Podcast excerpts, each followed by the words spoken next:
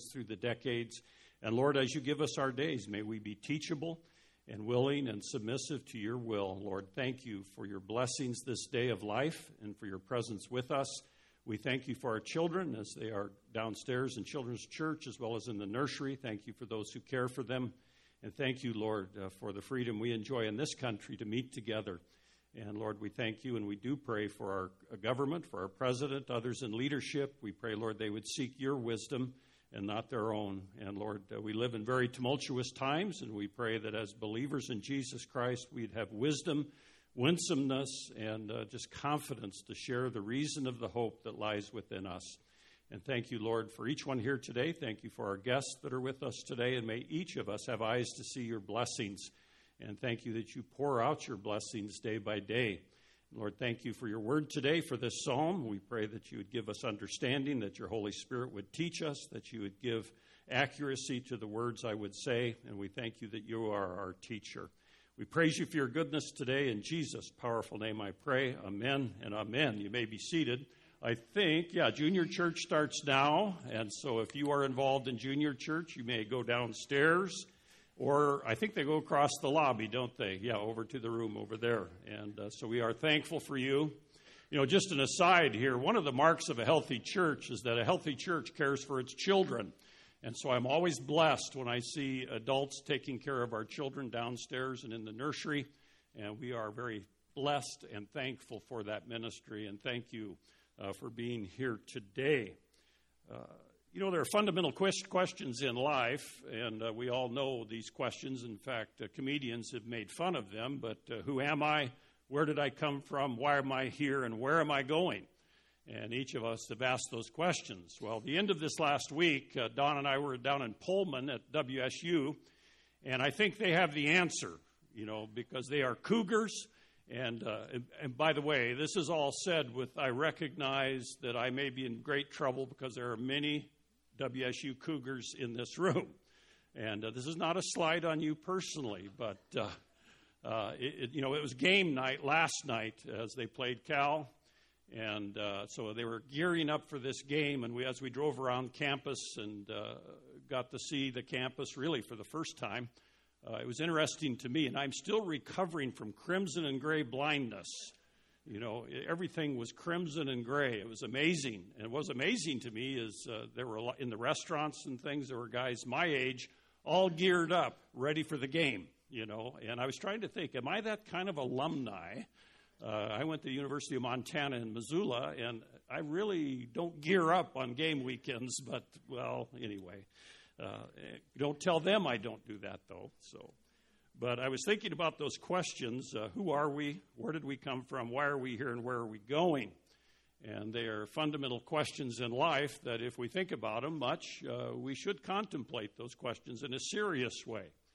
Uh, Bertrand Russell, who died in 1970, he was a British philosopher, a mathematician, a historian, a writer, a social critic, political activist, and a Nobel laureate. And of course, Bertrand Russell, who he would be claimed called the high priest of humanism. At various times in his life, he was agnostic, he was atheistic, he was humanistic, he was mechanistic. I mean, all these things.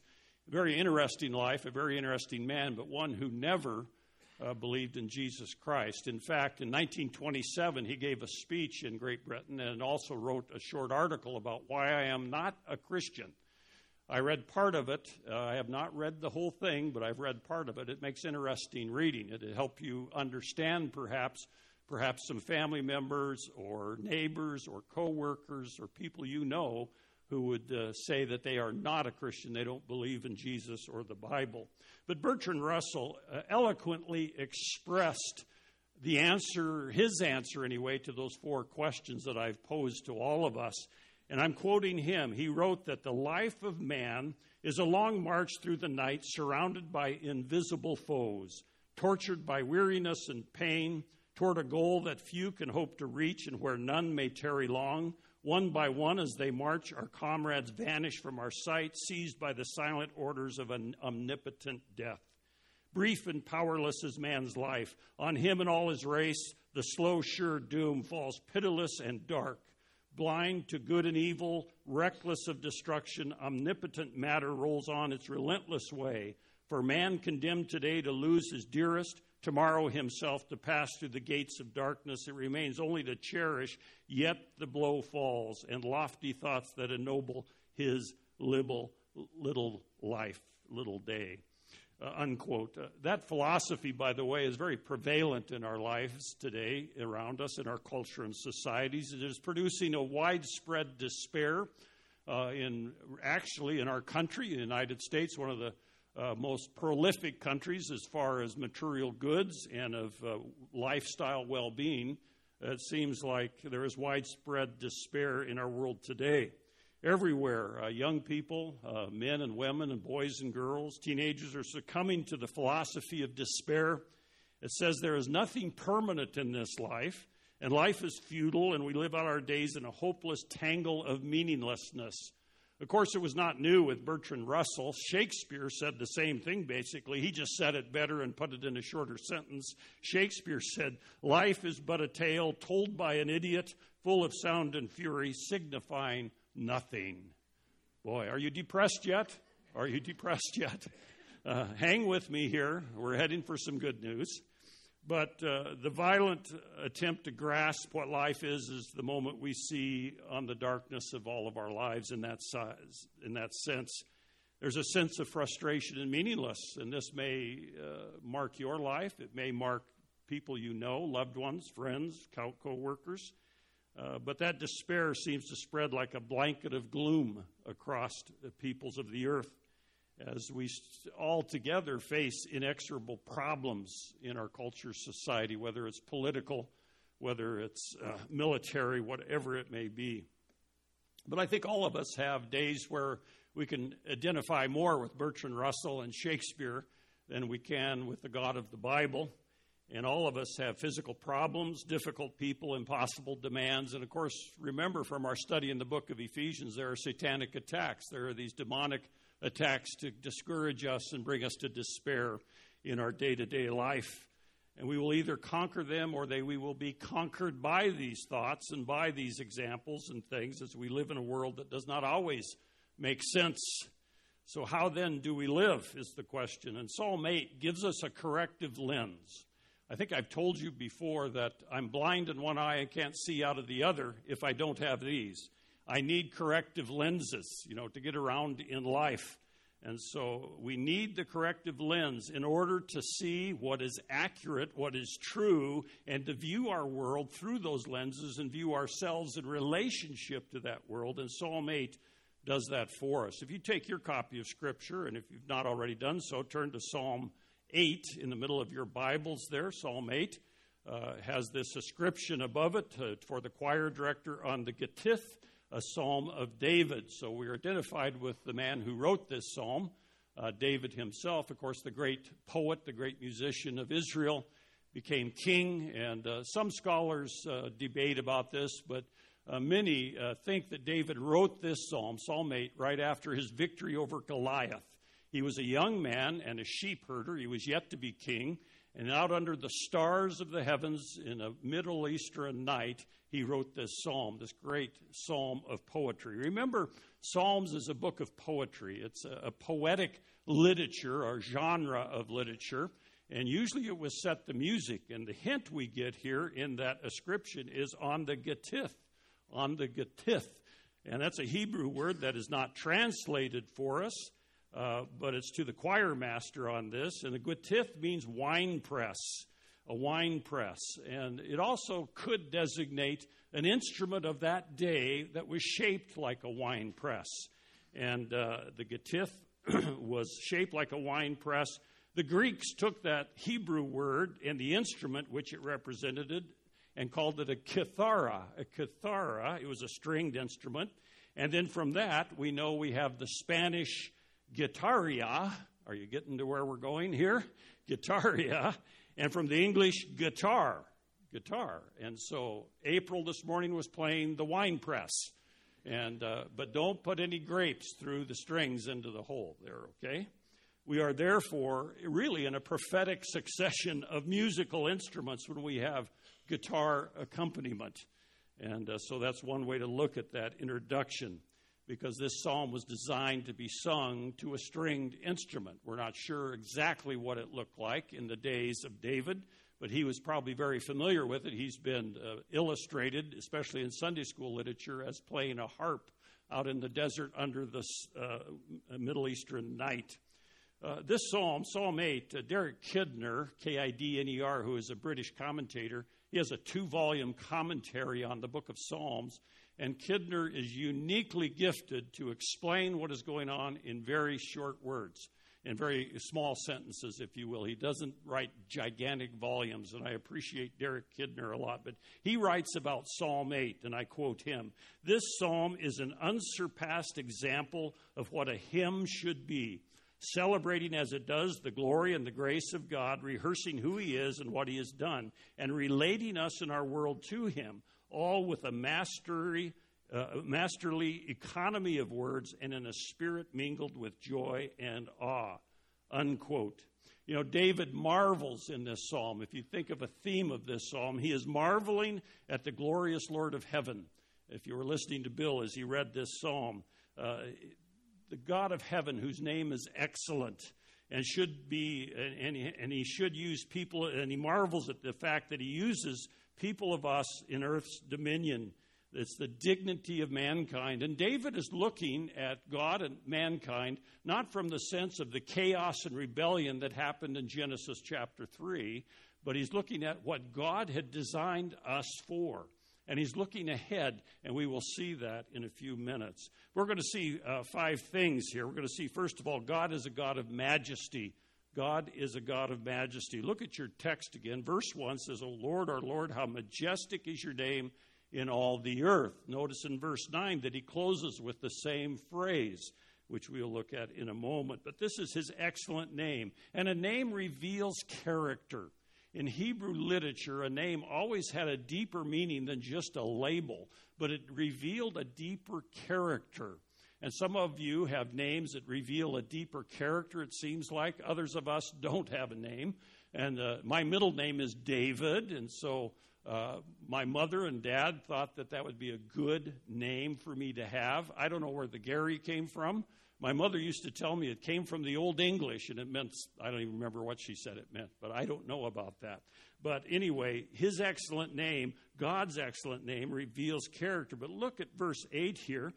Our Lord, O Lord, our Lord. It's a vocative, uh, which means he's calling out. The psalmist is calling out. And again, I'll mention that these are two different names for letter translated English Lord, and most English versions will make the distinction between the two names. The first one, L O R D capitals, all in capitals or capital L, small caps O R D, is the proper name of God. It is the self existent one. It is Yahweh in Hebrew, or Jehovah as the King James translators translated it and that is the name that God revealed himself in Exodus chapter 3 to Moses when he said, I am that I am, when Moses asked, Who shall I say sent him? And uh, this name reveals that God is the covenant keeper. He is the one who made promises to Abraham, and he's going to keep those promises. And this is his personal name, Yahweh or Jehovah, if you prefer. It's a personal name. The second Lord is in capital L, small letters, O R D and that is make the distinction between Yahweh. It is that's the word Adonai or Lord, and Master or Sovereign. It's more of a identifying factor that He is the controller, He is the owner, and that's the stress there. The Lord stresses that Lord stresses God's dominion over His creation, whereas His proper name is the I Am, the great I Am. And so when you read, especially in the Old Testament, make sure you're aware of that distinction. In your introductions to your Bibles, which I encourage you all to read, is that it will tell you that it is doing that. That capital L, uh, small cap O R D is the proper name of God or the personal name, uh, Yahweh, uh, is how we get that. And so this is the distinction here. That's his excellent name that reveals his character. So God is a God of majesty. David declares here how majestic or glorious is your name in all the earth. And it matters not if people recognize the glory or not, or the majesty or not, because God is glorious whether anybody worships him or not. He is majestic in that. Verses 2 through 8 tell us why he came to this conclusion and what it is about God that is so impressive. The first thing is rather startling it is God's simplicity. God's simplicity. God is not simple, but there is simplicity in how he works out his plan. And he puts it this way look at the second part of verse 1 who have displayed your splendor above the heavens from the mouth of infants and nursing babes. You have established strength because of your adversaries to make the enemy and revengeful cease. His exalted glory. He has displayed his glory, his, his, his uh, uh, splendor in the heavens. If we were to go to Job chapter 38, which is really just a few pages back, Job is, or God is answering Job there, and he is revealing his glory and his splendor. The book of Job is really a book about faith, not about suffering, but about faith in the midst of suffering. And all these uh, people, if you remember the book of Job, were telling him this thing and that thing. And yet at the end, God reveals himself to Job as a glorious, faithful God. And so he has displayed or set his splendor, his glory. And of course, this is whether it's recognized by human beings or not, he is still glorious. We know the rest of the story when we go to the New Testament, to Romans chapter 1, verses 18 through 25, where it tells us that God has revealed himself in creation, and yet mankind has chosen to worship the creation rather than the creator. And without the opening of our eyes by the Holy Spirit, we would be in that boat too. God reveals himself through creation, through everything he has done. And so when we look up at the heavens at night and see the stars and the moon and all of the glorious things we can see with the human eye, and then we know from science how many things that are out there, uh, it's infinite, isn't it? And so God's glory, his majesty is displayed. What impressed David was the fact that this transcendent glory of God, his greatness, which is far above all the heavens, nevertheless it could be grasped and ex- explained by a child. Isn't it interesting? That had gripped this psalmist. Evidently, David, who was probably a young person at this time, he'd often struggled to put into words and thoughts the ideas of his heart, but he found that all his rationality, his intelligence, was challenged by such an attempt to explain who and what God is. Yet here is a God who can reveal himself in such marvelous ways that children, babes, infants even can grasp what he means. In fact, they are often understand more rapidly and more thoroughly than those with great intelligence. The weakest shall confound the strong. Isn't it interesting here that he said, From the mouths of infants and nursing babes, you have established strength. From what is weak, strength comes through. God, in His design, has done it. His elementary defense, has chosen the defenseless to defend Him. Isn't that interesting? Those of you who have taught young children in uh, Sunday school classes or down in children's church, you know that children can have some wonderful questions about God and some things that cause us to stagger when we try to explain them. He establishes strength through those things. Later on, in Matthew chapter 21 as Jesus has an encounter with the Pharisees and the religious uh, leaders of Israel. And uh, he tells us in Matthew 21 14 through 16 that the blind and the lame came to him in the temple and he healed them. This is after his triumphal entry into Jerusalem, just before his crucifixion. But when the chief priests and the scribes saw the wonderful things that he had done, and the children were shouting in the temple, Hosanna to the Son of David, they became indignant. Isn't that interesting? And by the way, this wasn't a trained children's choir. These were the rabble of the street. These were children who happened to be there. And they were saying, Hosanna to the Son of David. And he said to them, Do you hear what these children are saying? And Jesus said, Yes, you have you never read out of the mouths of infants and nursing babies you've prepared praise for yourself and this is the, the psalm that uh, Jesus was quoting. These were the ones who caught the edge of the truth here, these children, and they are the ones who see the mighty ma- power of God. You know, uh, if you think and if you struggle with your own abilities mentally, if you don't think you're very intelligent, just remember that God does not require the eloquence or the brilliance of an intellectual adult to defend the honor of his name but he does require the submission and candor of a child. And you see that when Jesus interacts with children, he is illustrating for us how we come to him with the submission and candor of a child. In Matthew chapter 11, verse 25, Jesus said, I praise you, Father, Lord of heaven and earth, that you have hidden these things from the wise and intelligence and have revealed them to infants. Interesting statement in that.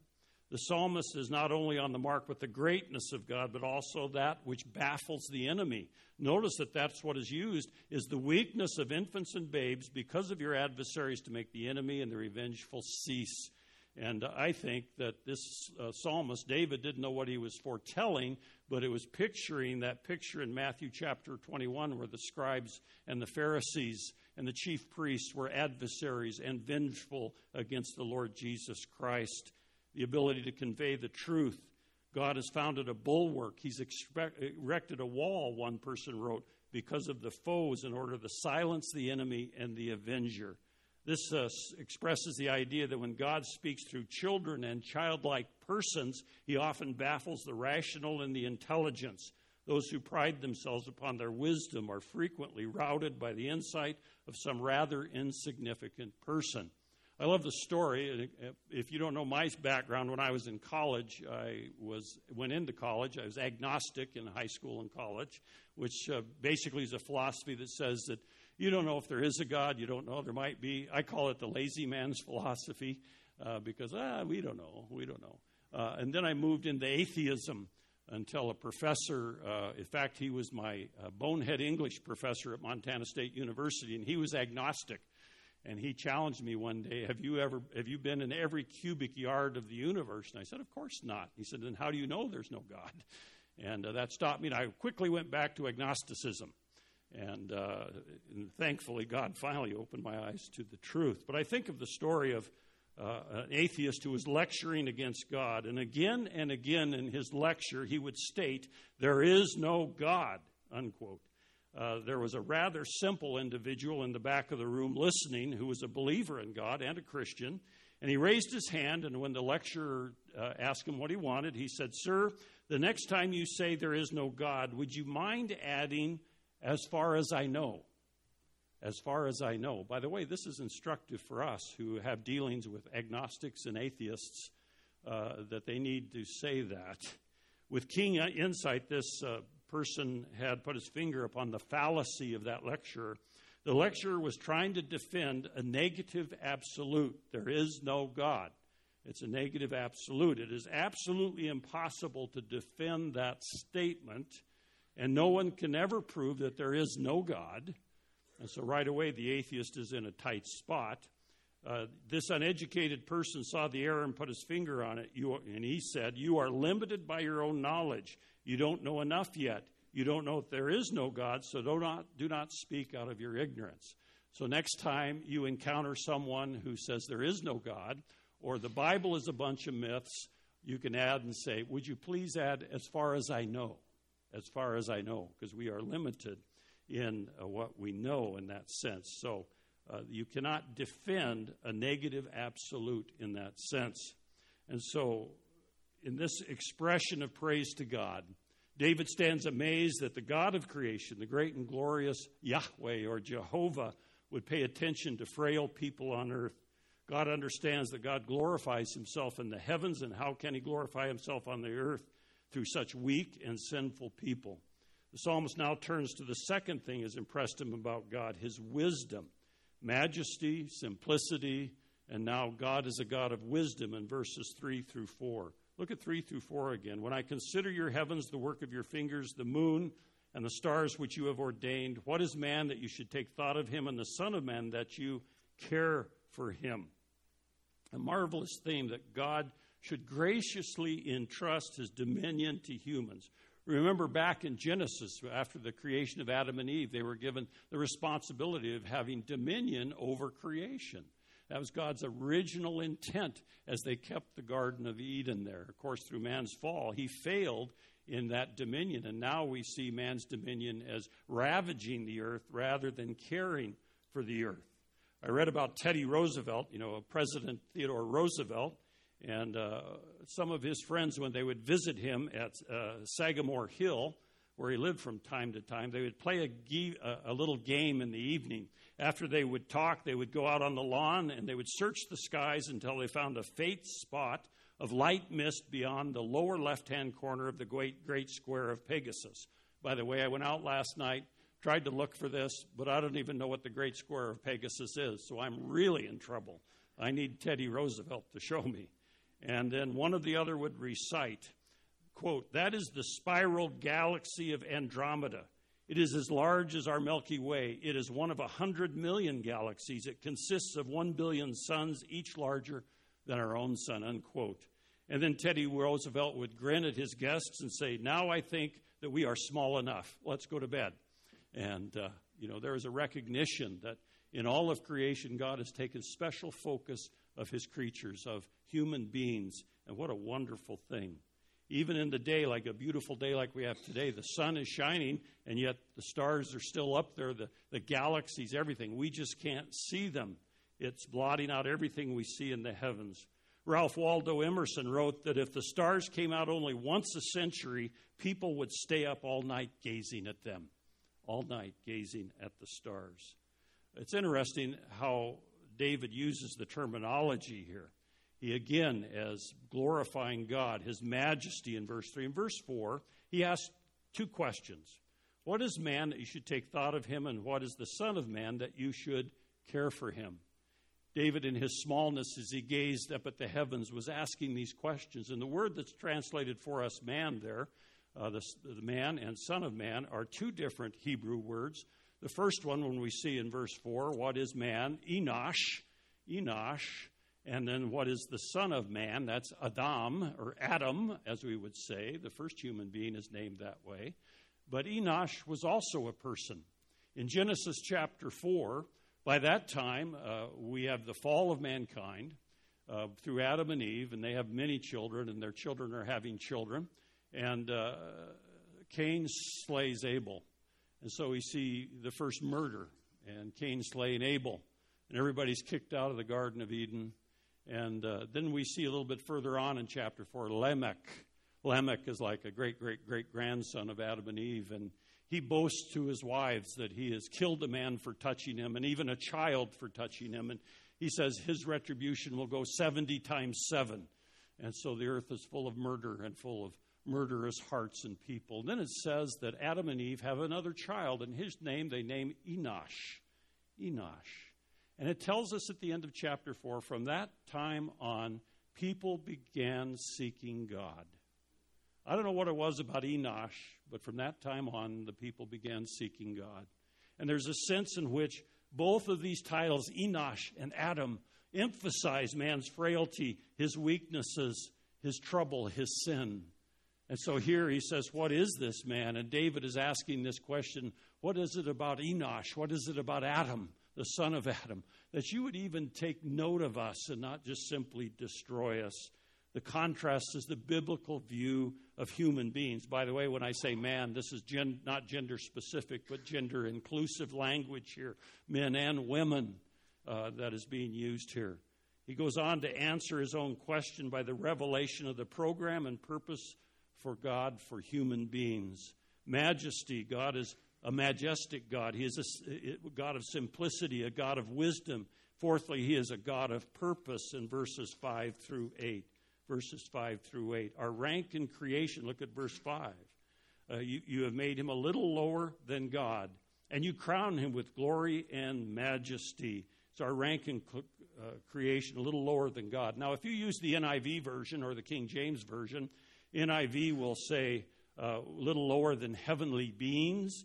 Uh, King James will say a little lower than the angels. And both of those translations, both translations teams, have taken a hint from the Septuagint translation, which was a translation from the Hebrew Bible in the Old Testament into Greek two centuries before the time of Christ. And at that time, those who translated the Septuagint from Hebrew into Greek uh, were horrified that man would be a little bit lower than God, so they changed it to angels or heavenly beings. And the King James translators in 1611 took the same tact. They believed that there must be something wrong here, so they inserted angels rather than God. But the word here really is for God. Man was created a little lower than God in this. And so he's a little lower. It's better, one person said, it's better to be a little lower than God than a little higher than the monkeys. And uh, there's something to be said about that. Man is without equal here on earth. Now remember, David is talking about what God's purposes were in creating man here. He's not referring to the chaos and rebellion that came from the fall, but ultimately what God had designed and planned for human beings. He, we are without in, intellect here on earth. Uh, we understand something of the immensity of God. We have an intellect, emotion. Uh, we respond to what our minds have grasped, and we have will. We acknowledge in action what the mind has grasped and the heart has felt. We are intellectually honored, emotionally glorious, and volitionally unique. Now, because of the fall, because of Adam and Eve's sin, and all of us are recipients and heirs of that, we are uh, marred in being in the image of God. But we were given a crown here, it says in verse 4, with glory and majesty. Uh, the Apostle Peter repeats this back in 1 Peter 1 7 in the New Testament so that the proof of your faith, being more precious than gold, which is perishable, even though tested by fire, may be found the result in praise and glory and honor at the revelation of Jesus Christ. And we are to rule over creation. Look at verses 6 through 8. Uh, this is where he tells us here you make him rule, excuse me, you make him to rule over the works of your hands. You have put all things under his feet, all sheep and oxen, and also the beasts of the field, and the birds of the heavens, and the fish of the sea, whatever passes through the paths of the seas. Uh, just like with Adam and Eve before the fall, they were given dominion, responsibility to care for God's creation. We are simply stewards of what God has given to us. Uh, God's words take us back to the moment that God decreed that we should reign, he should reign. There's a time, even before the world existed, when the triune God planned the redemption of sinners. And at that time, the second person of the Trinity, the Lord Jesus Christ, took on human flesh in the fullness of time, Galatians 4 4 tells us. And so David is celebrating the God who is the God of majesty, the God who is the God of simplicity, the God who is the God of wisdom the God who is the God of purpose, our original purpose, which will be restored, by the way. And finally, God is a God worthy of ardent adoration. Verse 9, his excellent name, we've already talked about again. O Yahweh, our Adonai. O personal God, our Master, if that you will. But we see in his exalted glory here that between verses 8 and 9, there's a great parenthesis, and it is yet to be fulfilled. And we see in the New Testament who fulfills this.